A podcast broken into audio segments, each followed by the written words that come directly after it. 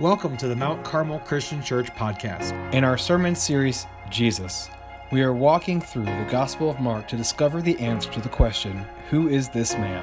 Our speaker today is Senior Minister Dee Dee Bacon. You know, it was uh, continue on our series um, titled Jesus. We're walking through the story of Jesus' life, what he did, what he said, as told to us by Mark in his gospel. Gospel means good news, and his intention is for us to come to the place that we say, This is good news. When I see what Jesus did and I hear what Jesus taught and what he promised, and, and, and if I receive that because I accept that he is the one he said he was, the Son of God who provides me to a way for me to be right with God through faith, when I do that, that's, that's the best news that I could ever hear and live by. As we walk through this process, the goal is simply to, to, accept, to be there and to see what Mark has to tell us, and for us to come to a place where we make a decision, where we say, Jesus is the best news of my life. When I first came to the country, I was uh, thrilled to discover that you have a holiday here where you're allowed, allowed to shoot fireworks all day if you want to almost set your entire street on fire, which is pretty cool. Fourth of July, isn't that fun? Fourth of July, I think about Fourth of July, and I'm like, that's one of my favorite holidays. And uh, I became a citizen in 2003. After the events of 9 11, I'm like, this is my country. Uh, my kids are American, my wife's American, and this is my country now. I love this country. And I used to celebrate 4th of July uh, as a fun time to send off fireworks. Thank you. But now, after 9 11, I'm like, I get this. I get what the significance of 4th of July is all about. Celebrating the four F's, right? We celebrate our freedom, as exemplified by the Statue of Liberty, freedom from the tyranny of the Brits um, look, I came from Rhodesia. We also broke free from the Brits. So I'm a rebel too. Just kind of change, change allegiance there. Right? We celebrate the flag. We celebrate freedom. We celebrate the flag. Right? We celebrate with fireworks. Why we have fireworks? One, because they're fun. That's really. But also we recognize, hey, this, this freedom doesn't came with a price. It came with a battle. It came with a war. Not only we have the War of Independence, we have wars that have subsequently been fought throughout history that have protected what we enjoy and our freedoms. And then the third, fourth F is we celebrate as families. Fourth of July is a national holiday celebrated what? At home, around the table, around the grill, right? That's how we celebrate it. And it's significant for us, and, and it's, it's, it's, it's, a, it's a great holiday. Now, we're entering a time in the story with Jesus where he and his disciples, remember I talked about they were in Galilee up in the north, they made their way down south, they're in Jerusalem, the capital city. And the timing of their coming to Jerusalem is right in line with the Jews' celebration of their version of Fourth of July. The feast of Passover and unleavened bread was the celebration of the nation of Israel to how they gained their freedom and became a nation. It goes back to, and if you want to look in your Bibles, you go to the second book of the Bible, the book of Exodus, where they were as slaves in Egypt. God sends his guy Moses to the king of Egypt and says, Hey, let my people go. Uh, Pharaoh's like, no, no, no. God sends in plague after plague, and all 10 of the plagues come. And the 10th plague is this, this promise that if you don't let my people go, then I'm going to send the angel of death, and he's going to kill your firstborn. And so from that, we have the story of the people of Israel leaving Egypt and becoming a nation. So it was their 4th of July, it was their celebration of independence. But at Jesus' time, they celebrated independence under a cloud. Imagine celebrating 4th of July with a foreign country, an empire in charge.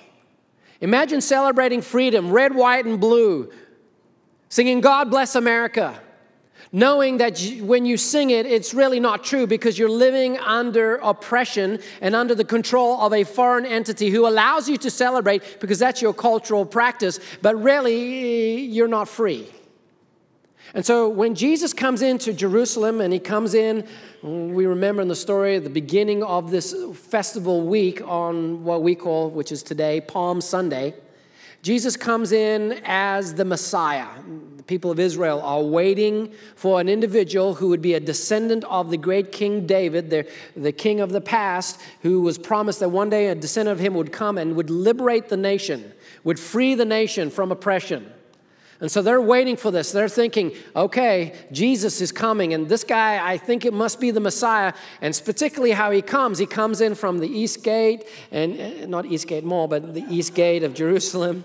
Uh, he comes in as promised on riding on a donkey, and the people line the path of his entrance and they, they start waving palm trees. And in those days, the palm leaves are symbolic to, to our red, white, and blue flags. They're proclaiming that he is the Messiah. We're told that they begin to shout here in Mark 11 9. Those who went ahead and followed and shouted, Hosanna. Remember, I talked about Hosanna a few weeks ago. Hosanna basically means God is our salvation, God save us. Blessed is he who comes in the name of the Lord. Another promise of the individual, a descendant of David who would set them free. Blessed is the coming kingdom of our father David. Hosanna in the highest. And so Jesus comes in at the beginning of this uh, independence celebration as the liberator. But of course, we know that he's not the kind of liberator that they were expecting. God did not send his son into the world to bring about uh, freedom for the Jews politically. No, he sent his son into the world to bring about freedom for the Jews and all people who are under oppression from sin and death, a far greater power, a far greater kingdom than the Romans would ever be. And so Jesus comes in and he now gets ready to celebrate the Passover feast with his disciples, his close associates. During the week, he came in on a Sunday. During that week, he had spent most of his time at the house of some friends, in a little village in, called Bethany, just outside Jerusalem. And he would go from Bethany to Jerusalem back and forth. He wouldn't spend the night in Jerusalem primarily because of his safety was in, was in danger. He was knew that the officials, the Jewish leadership officials, religious leaders, officials, wanted to kill him. They did not want him to be the Messiah. They were very concerned about the Romans' retribution if the Messiah would come about, and they were like, uh, This is not the kind of Messiah we want. Jesus is not our Messiah. And so they were thinking the only solution to the problem is for us to see how we can kill him. And so they were plotting how to kill him. But on Thursday night, the night when they were going to celebrate the Passover feast, which was celebrated around a table, on Thursday night, Jesus sends his apostles to prepare a place and they gather together to celebrate Passover. Now, let me run through some important elements of what was celebrated at Passover. The first element is blood. I know, kind of gross, but in the story of the liberation of Israel, God said, to the people of Israel Hey, I'm sending my angel, an angel of death, who's going to bring about the 10th plague, will persuade Pharaoh to let my people go. That 10th plague will be the death of all that is firstborn. Firstborn children, firstborn livestock, anything firstborn will die as punishment for the Pharaoh not letting my people go. But if you Jews want to escape that, here's what you got to do. You got to take a lamb a perfect lamb a, a, unblemished lamb. You got to kill that lamb and that blood of that lamb needs to be offered up. Offered up in painting it on the doorposts of your house and on the doorposts of your, your, your place in a visible place. Put that blood in there and when my angel of death comes he will see the blood and he'll do what? He'll pass over right? He'll pass over. You will escape death because of the blood Okay, so remember that aspect of Passover. Second thing is the obvious one is the lamb. The lamb was slain as a means by which Passover was brought about, but also he was celebra- was a source of celebrate. They, they had a feast uh, eating the lamb, celebrating as a family. Uh, other thing that we need to know that bread, unleavened bread, bread without yeast, and that was set about because God said, You need to prepare a meal, but you need to do it quickly and you need to leave quickly. So you better prepare by making bread that doesn't have yeast because you don't have time for the, the dough to rise. You don't have time to prepare bread like you normally do. You just take unleavened bread, you celebrate this meal with that, and then you get ready to go because after I pass over, you guys are out of here. You guys are out of here. And then the fourth element of Passover was that while it was a national thing, it was a family thing. You know, I said Fourth of July is a, a national holiday we celebrate around the table. Well, Passover primarily was celebrated around the table as a family. As a family. And so the first Passover, they, they ate a meal after they prepared their houses. And then subsequent Passovers, as, as they celebrated the Passovers, as they remembered, as God instructed them, the events of what led to their freedom, they celebrated around the table. And the table included elements, they, they had a feast that included elements that retold the story of how God set them free as a nation. Now, Jews today celebrate Passover, they call it Seder, which means celebration. And the way they do it today has elements that Jesus did, but they've added other things that Jesus probably wouldn't have done in the first century. But what we know for sure is what Jesus included in his celebration of Passover is, a number of things. First of all, the celebration and the retelling of the story involved them having, we would say, four toasts, four cups of wine. And there was meaning to the wine. Red wine symbolized rejoicing. So they would rejoice, they would toast certain things that the Passover communicated. Four cups. The first cup was a celebration of the promise that God said to the people, I will set you, I will bring you out of darkness. I will bring you out of bondage. Second cup, God said, I will make you free. I will set you free.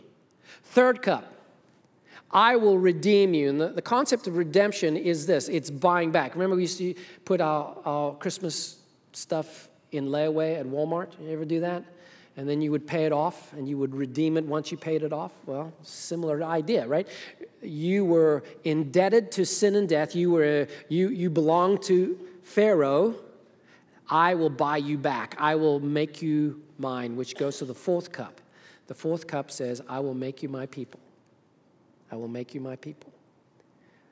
Also included in the ceremony was three loaves of unleavened bread that were used in creating the story. There was a bit of hiding the bread where the kids would have some fun trying to find the bread that dad hid. And then when they found it, he would tell the story. And there was just elements of, of eating the bread. Basically, the bread, and hold on to this, the bread symbolized the Passover lamb. So, in the remembrance of Passover and the feast, whenever they ate the bread, they remembered the Passover lamb, sacrificed, whose blood provided the means by which the people escaped death. Got that? One of the prayers that are offered up even today uh, and kind of captures the tone of Passover. This is the prayer. It says, We have been brought from slavery to freedom from sadness to gladness, from mourning to feasting, from darkness to light, from captivity to redemption. And so, hopefully, you've got an idea of what Jesus and his disciples were participating that night, that Thursday night, as they were celebrating the feast with, in the capital city of Jerusalem, as they were celebrating this feast together. And when they celebrated, you have to also understand the tensions and the complications that were involved. They were celebrating freedom under the yoke of slavery oppression by the Romans. They were celebrating this freedom with this massive expectation by the people that, that maybe Jesus is the one. But Jesus has kept telling them, No, I'm not your political Messiah. I'm a Messiah of a different kind, a Messiah that's going to require me not to push out the Romans, but instead to lay down my life at the execution of the Romans. But I'll come back to life again. There was tension around the table because Jesus knew that in order for his arrest and subsequent trial and then execution, he would be betrayed by someone very close to him. In fact, we know it would be one of his own disciples, a man named Judas Iscariot, who will betray Jesus. And so Jesus is celebrating Passover, and, and while it's a celebration of joy, while it's a celebration of singing, God saves us, there was pressure, there was tension, there was a, a struggle going on as they gathered around the table and celebrated freedom. And it's at this moment that Jesus takes the Passover, elements of the Passover, the, the meaning, the, the emotion, the expectation, and he takes that and he establishes a new practice for those who will follow him, for the church that will come because of his work on the cross and through the tomb. He will establish something that we as Christians now practice every week here at Mount Carmel. We do it every week, something we call the Lord's Supper or communion. He will establish something new in which he will basically say, My what I'm about to do is I'm about to bring you out of darkness. I'm about to set you free. I'm about to provide a way in which you can be brought back and you can become a child of God because of this that I'm about to do on the cross and through the empty tomb. And so follow along with me as we go through the text. We're going to be looking at the Gospel of Mark, chapter 14, beginning at verse 22. While they were eating, what are they eating? Passover, right? Doing the celebration. Jesus took bread, and when he had given thanks, he broke it and gave it to his disciples, saying, Take it, this is my body. What is this bread symbolic of? The lamb. Jesus is in effect saying, This, the lamb, I am the new lamb. And in breaking it, he's saying, The lamb is going to be given up. I am going to be given up. I'm going to be the means by which you, all those who believe, all those who follow me, you will be able to escape death.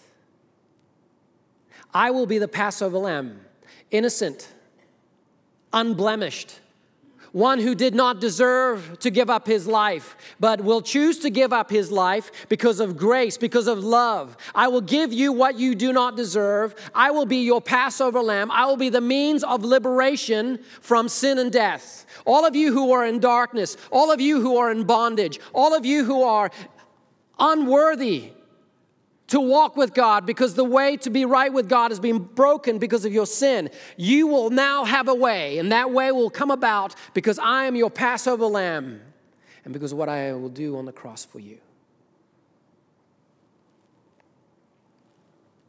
Then he took the cup, a cup. And when he'd given thanks, he gave it to them, and they all drank from it. This is my blood of the covenant, which is poured out for many, he said to them.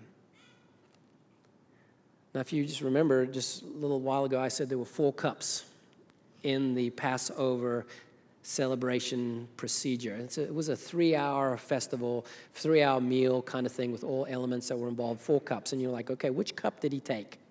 I wonder, which cup did he take? Did he take cup one, two, three, or four?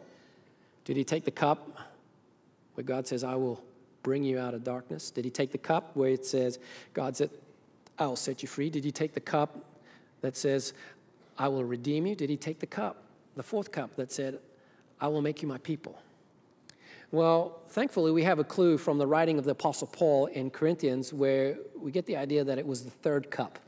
It's called the cup of celebration. Red wine represents celebration, but it's the cup of redemption. And now you look at what Jesus says, and it absolutely makes sense. He says, This is my blood. This is my blood. Uh, my blood is what will be used to buy you back. My life, in effect, will be given up in order to purchase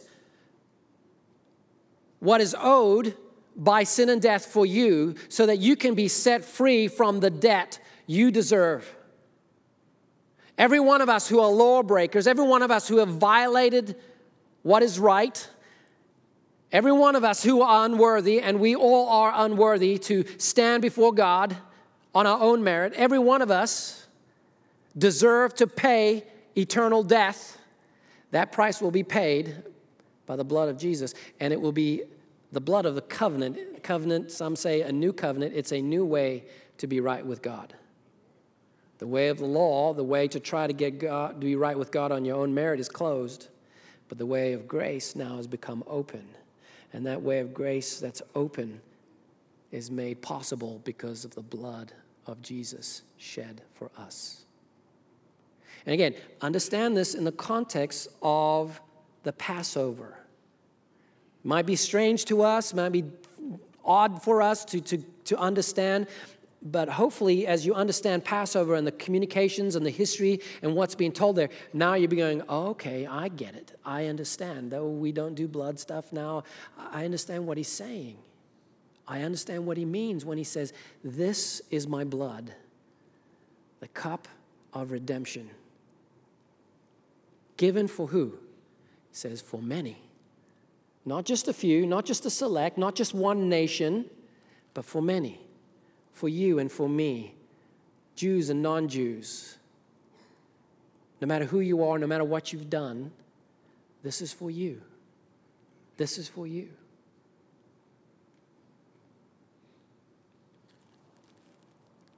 Finishes up with the words Truly I tell you, I will not drink again from the fruit of the vine until that day when I drink it new in the kingdom of God.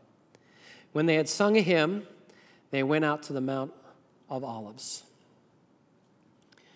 I will not drink again from the fruit of the vine until that day when I drink new in the kingdom of God. What's he talking about? Well, this is all about promise of resurrection. First of all, to the guys that were sitting around the table originally, right? I'm not going to do this until the kingdom of God comes. How's the kingdom of God come? The place where God dwells, the place where God rules, the place where there's no doubt who is in charge, right? When's that going to come? That's going to come once Jesus defeats death by raising again on the third day after being buried and laying in the tomb. And so there's a promise hey, guys, I'm going to drink this again when, when I come back to life. And of course, we're told in the gospel stories and the other places that one of the things that Jesus does with his disciples is he eats with them, he participates in a meal with them. But it's also a promise for you and me who follow Jesus. It's a promise that even though we might follow him to death physically, we know we will also, because he resurrected from the dead, follow him resurrection. And that one day even though we might be dead when jesus comes back to comes back for us we will rise from the dead to live in his kingdom the place where he dwells the place where god rules where there's no doubt as to who's in charge. We will live with him forever. It is a promise to eternal life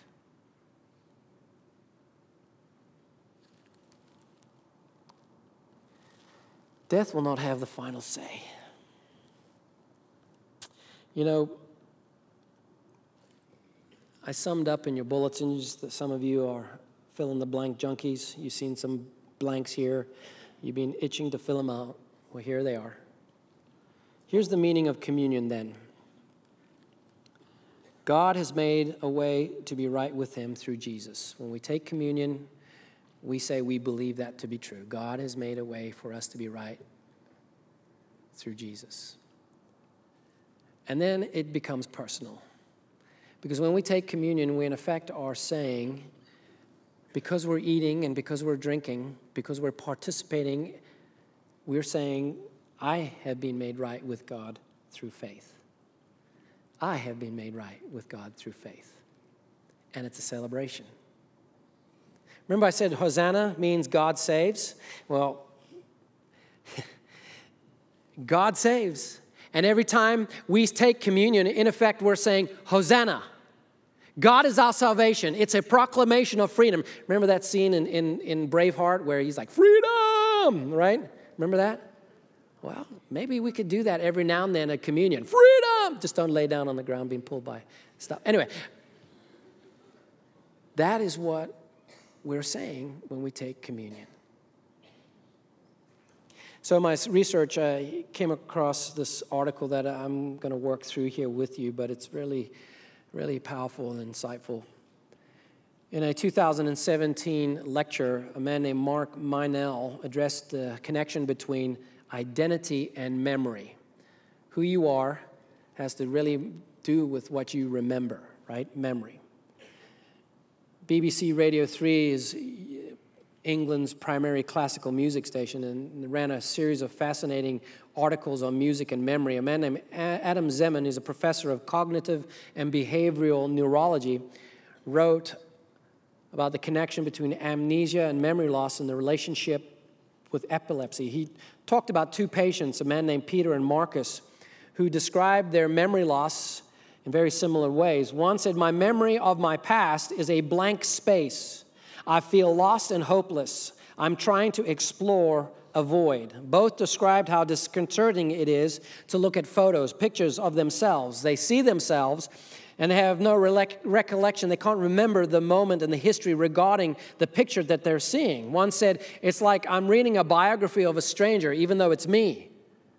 He's conscious of recent memories slipping away from him, like ships sailing out to sea in the fog, never to be seen again. Two things stand out from Zeman's essay. He said, First, the observation is this without memory, it's hard to cling to an identity. So one of the patients said, I don't have the moorings that other people draw on to know who they are. You can't know who you are if you don't remember your past. And you don't remember where you came from. You don't remember the stories that form who you are and why you are where you are and why you do what you do. Second, he said, it's hard to have hope when we don't know our past. As Zeman explained, the inability to invoke the past greatly impedes their ability to imagine a future. And so every Sunday we take the Lord's Supper here at Mount Carmel Christian Church, and in effect, what we do is we enter into a community of remembrance, and those that remembrance, the simple taking of the bread to remember the body broken on the cross, sacrifice for us, the drinking of the cup the juice poured out, blood of Jesus, opens up a new way for us to be right with God by faith. This provides us our spiritual moorings. It provides a reminder of who I am in God. And it also grounds us to look forward to say, I know where I'm going resurrection and life. Thank you for listening. You can interact with us online at our website, www.mtcarmelchurch.org. Also on Facebook, Twitter, and Instagram.